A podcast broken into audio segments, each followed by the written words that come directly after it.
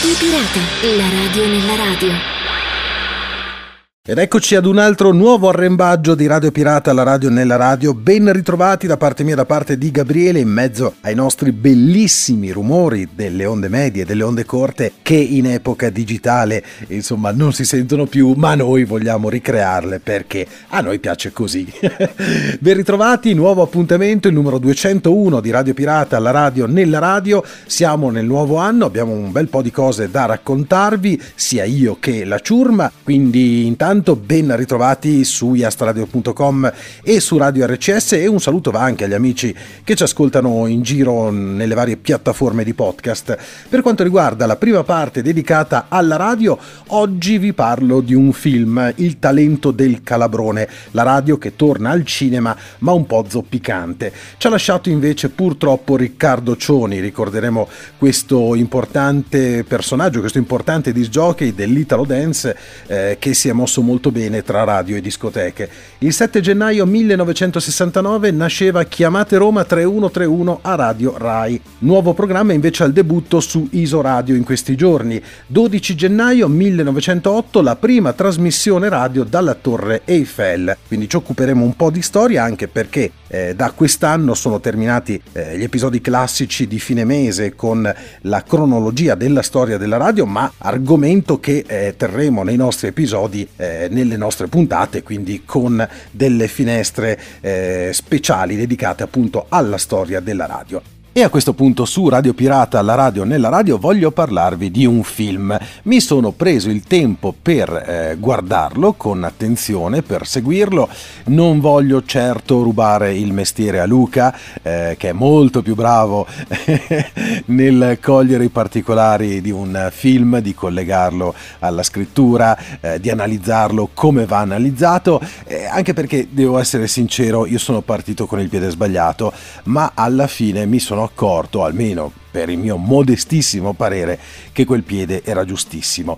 Eh, diciamo che avevo un sacco di preconcetti nel guardare il talento del calabrone perché è un film che eh, tira in ballo la radio, quindi l'ho guardato con un occhio eh, abbastanza critico già dall'inizio e tante cose effettivamente non sono poi così eh, realizzate secondo me bene vorrei partire da una recensione che ho letto su mymovie.it eh, dove appunto descrivono questo film, è la storia di Steph, un disc jockey di Radio 105, immaginaria eh, Radio 105, ma in, in realtà ci sono tutti eh, i collegamenti della radio vera, ma anche gli stacchi, i loghi che si vedono.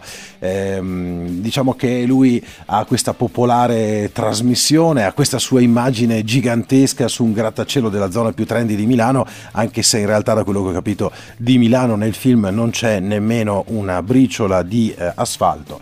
Proprio lì si trova anche lo studio da cui questo disc jockey conduce un'altrettanto popolare trasmissione che invita gli ascoltatori ad intervenire live per vincere dei biglietti ad un concerto, quindi classica trasmissione della radio eh, dove il disc jockey eh, invita appunto le persone che stanno ascoltando la radio a, a entrare in contatto con la radio e in premio ci sono questi biglietti avanti, ma uno di loro non vuole solo giocare, o meglio, secondo me ha voluto giocare ma ha giocato molto pesante. La storia comunque è molto molto bella, al di là della parentesi radiofonica. Infatti eh, c'è questa persona che eh, telefona alla radio che annuncia che si suiciderà in diretta e per convincere che parla sul serio fa esplodere un ordigno in cima a uno degli edifici. Da quel momento inizia un duello vocale, come scrivono qui su mymovie.it, ed effettivamente è la descrizione più bella, tra Steph, che è il disc jockey, e l'ascoltatore, questo Carlo, che ha una bomba in macchina e non ha paura di usarla. Il talento del calabrone si inserisce in quello che ormai è un sottogenere del thriller, ovvero lo sconosciuto al telefono che costringe il protagonista a prendere delle decisioni pericolose ed assumersi responsabilità impegnative. In effetti, eh, se lo guardiamo insomma, dal punto di vista delle emozioni, è qualcosa di eh, tosto, perché insomma, non vorrei mai trovarmi dalla parte del microfono eh, e dall'altra parte del telefono con eh, un una situazione del genere. È evidente che il regista Giacomo Cimini e il suo co-sceneggiatore Lorenzo Colalti, anche autore del soggetto, aderiscono a dei codici del genere per creare appunto una tensione costante che tenga lo spettatore incollato alla sedia o al divano di questi tempi. E qui devo dire che ci sono riusciti perché, ripeto, la storia è veramente eh, densa di emozioni, eh, bella forte, insomma non, non, è una storiella insomma, da, da, da, da cinepanettone, ma eh, questo tipo di trama per funzionare deve assicurarsi che ogni snodo, ogni dettaglio, continuano in questa recensione, siano plausibili pur nella sospensione di incredulità che si riserva ad un'opera di finzione, ad un genere di per sé iperbolico. E purtroppo il talento del Calabrone pecca spesso di scarsa credibilità, probabilmente legata al fatto che si è voluto mettere troppa carne al fuoco e mostrare troppo virtuosismo narrativo. Il tema di fondo, come scopriremo però solo alla fine, che non voglio spoilerare, come fa invece Wikipedia, è importante ed è molto attuale ed è anche lodevole l'intenzione di affrontarlo attraverso una veste cinematografica insolita e non meramente sociologica. Ma di nuovo al cinema il fine non giustifica necessariamente i mezzi.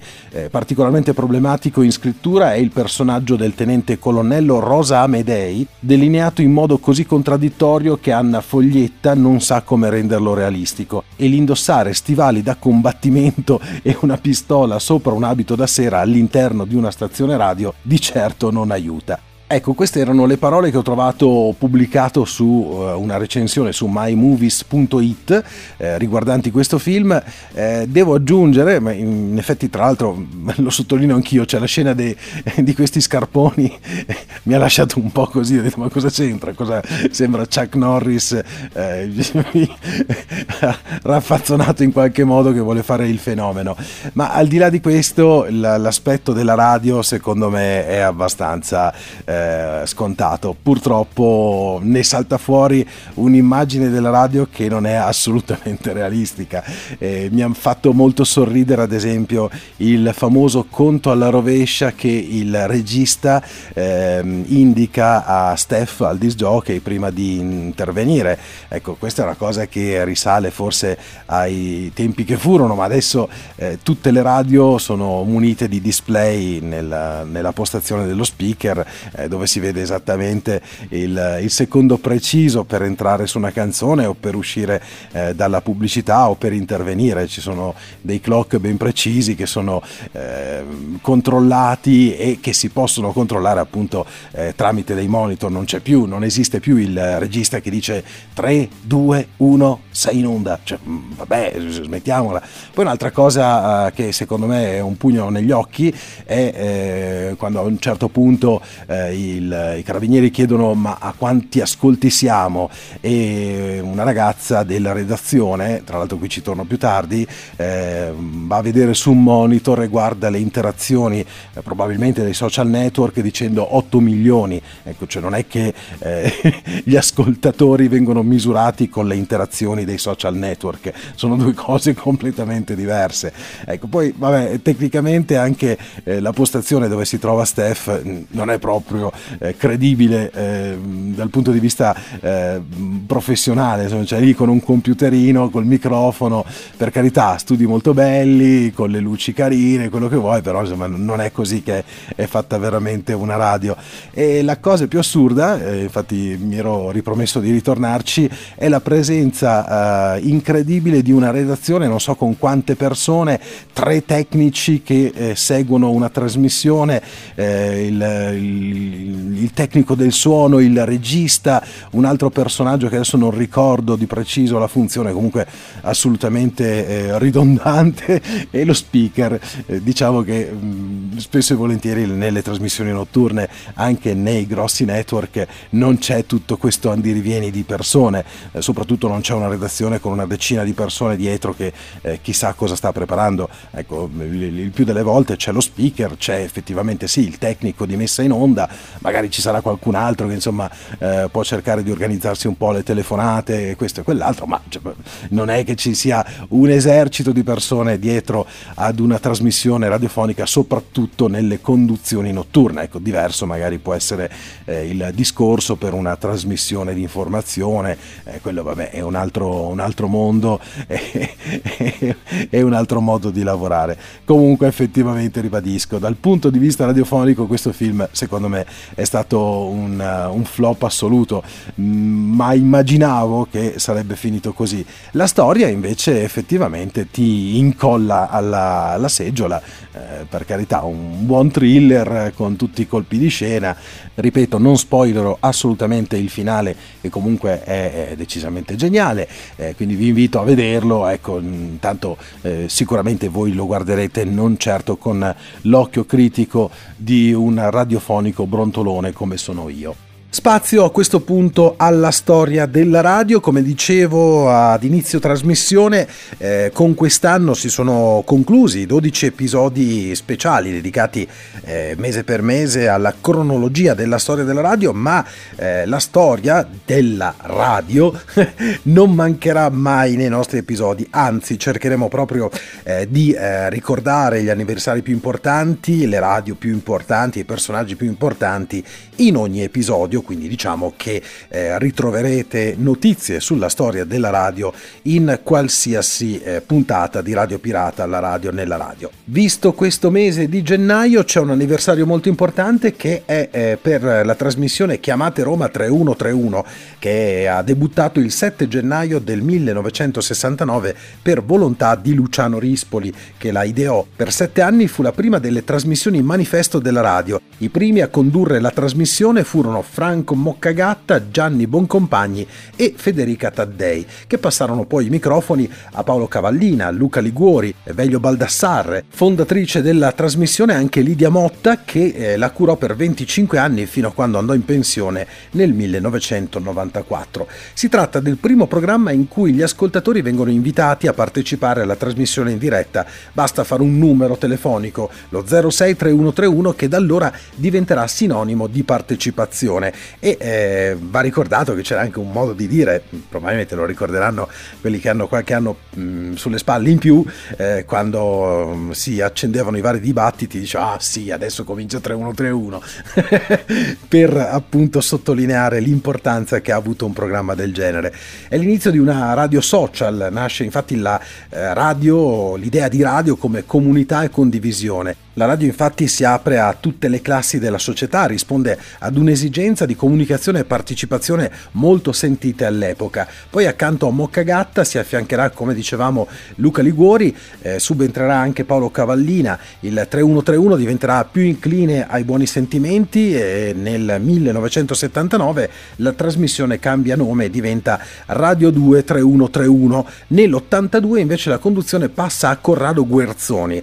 Eh, bellissima voce, bellissimo presentatore, bravissimo presentatore, elegante come non mai, che è anche stato direttore di Radio 2. Il 3131 cambia faccia, diventa meno consolatorio e più rivolto all'attualità. Eh, Radio 2 3131 infatti è un programma lontano dalla retorica, attento ai temi sociali, coinvolge e appassiona e invita l'ascoltatore ad una partecipazione attiva e propone anche approfondimenti. Niente è scontato, si affrontano temi scottanti e fa discutere discutere. Il rapporto dell'ascoltatore con il 3131 è ormai confidenziale e questo consente l'approccio eh, a quei temi eh, spesso anche molto complessi. Un ospite in studio, magari sotto la guida di Guerzoni, al tempo era invitato a confrontarsi con gli ascoltatori.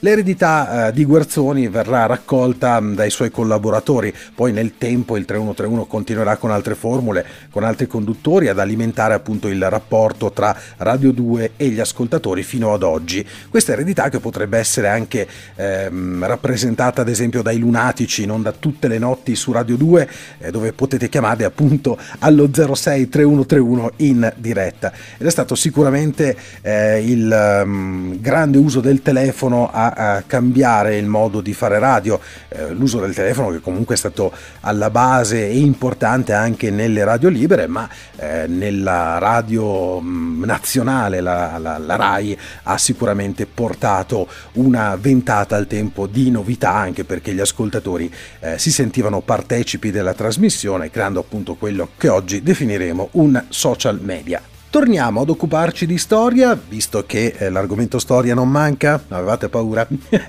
no, lo dico per rassicurare alcuni dei nostri amici, tra cui Adrian, fedelissimo, eh, che so che eh, adora, ama molto gli episodi dedicati alla storia della radio, eh, ma eh, sono il primo che non abbandonerà mai eh, la storia di questo mh, mm, mezzo di comunicazione così importante.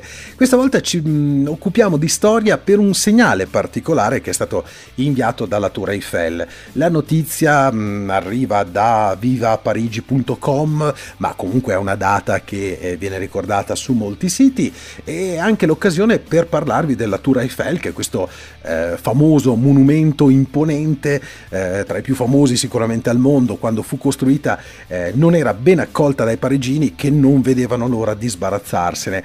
Adesso invece è il simbolo incontrastato di Parigi, progettata da Gustave Eiffel a cui si deve il nome, sarebbe dovuta servire da entrata per l'esposizione universale del 1889, organizzata in occasione del centenario della Rivoluzione francese. Dopo circa due anni di lavori, la Dame de Fer, così viene chiamata la signora di ferro, fu aperta al pubblico a partire dal 31 marzo 1889 con i suoi 324 metri di altezza ha curiosamente delle fondamenta eh, che scendono nel terreno per soli 15 metri di profondità. Sulla sua cima sono presenti delle antenne lunghe circa 20 metri utilizzate per la trasmissione di segnali radio e tv. Grazie a questo suo utilizzo la Tour Eiffel ha potuto sopravvivere fino ai giorni nostri. Infatti fu costruita e progettata come opera temporanea con una durata prevista di 20 anni e invece è ancora lì. Col diffondersi della radiotelegrafia e poi della televisione, questa struttura diventò la piattaforma perfetta per la trasmissione e la ricezione di segnali. Non vi nascondo che da appassionato di radio e anche di radioascolto, cioè è il sogno di tutti poter avere un'antenna sulla Torre Eiffel. La torre fu utilizzata, e qui arriviamo appunto a questo momento molto importante per la storia dei segnali radio, fu utilizzata il 12 gennaio 1908 per una trasmissione radio. Per la prima volta un messaggio radio a lunga distanza viene infatti inviato dalla Torre Eiffel. Il presidente della Repubblica, Émile Loubet, ordinò infatti nel 1903 l'installazione l'installazione di un'antenna militare sulla sommità del più celebre monumento parigino, con l'obiettivo di consentire ai militari di comunicare attraverso le onde erziane senza il ricorso ai cavi che eh, costeggiavano la rete ferroviaria che erano facili da sabotare. Il sistema fu sviluppato dal generale Gustave Ferrier tra il 1868 e il 1932. Per 40 anni è stata la costruzione più alta del mondo. Per salire fino in cima bisogna seguire un percorso di 1665 scalini. Hai voglia del fiatone? E I meno sportivi comunque possono usufruire in alternativa di due ascensori trasparenti. La Tour Eiffel offre anche tre livelli aperti al pubblico per osservare Parigi dall'alto.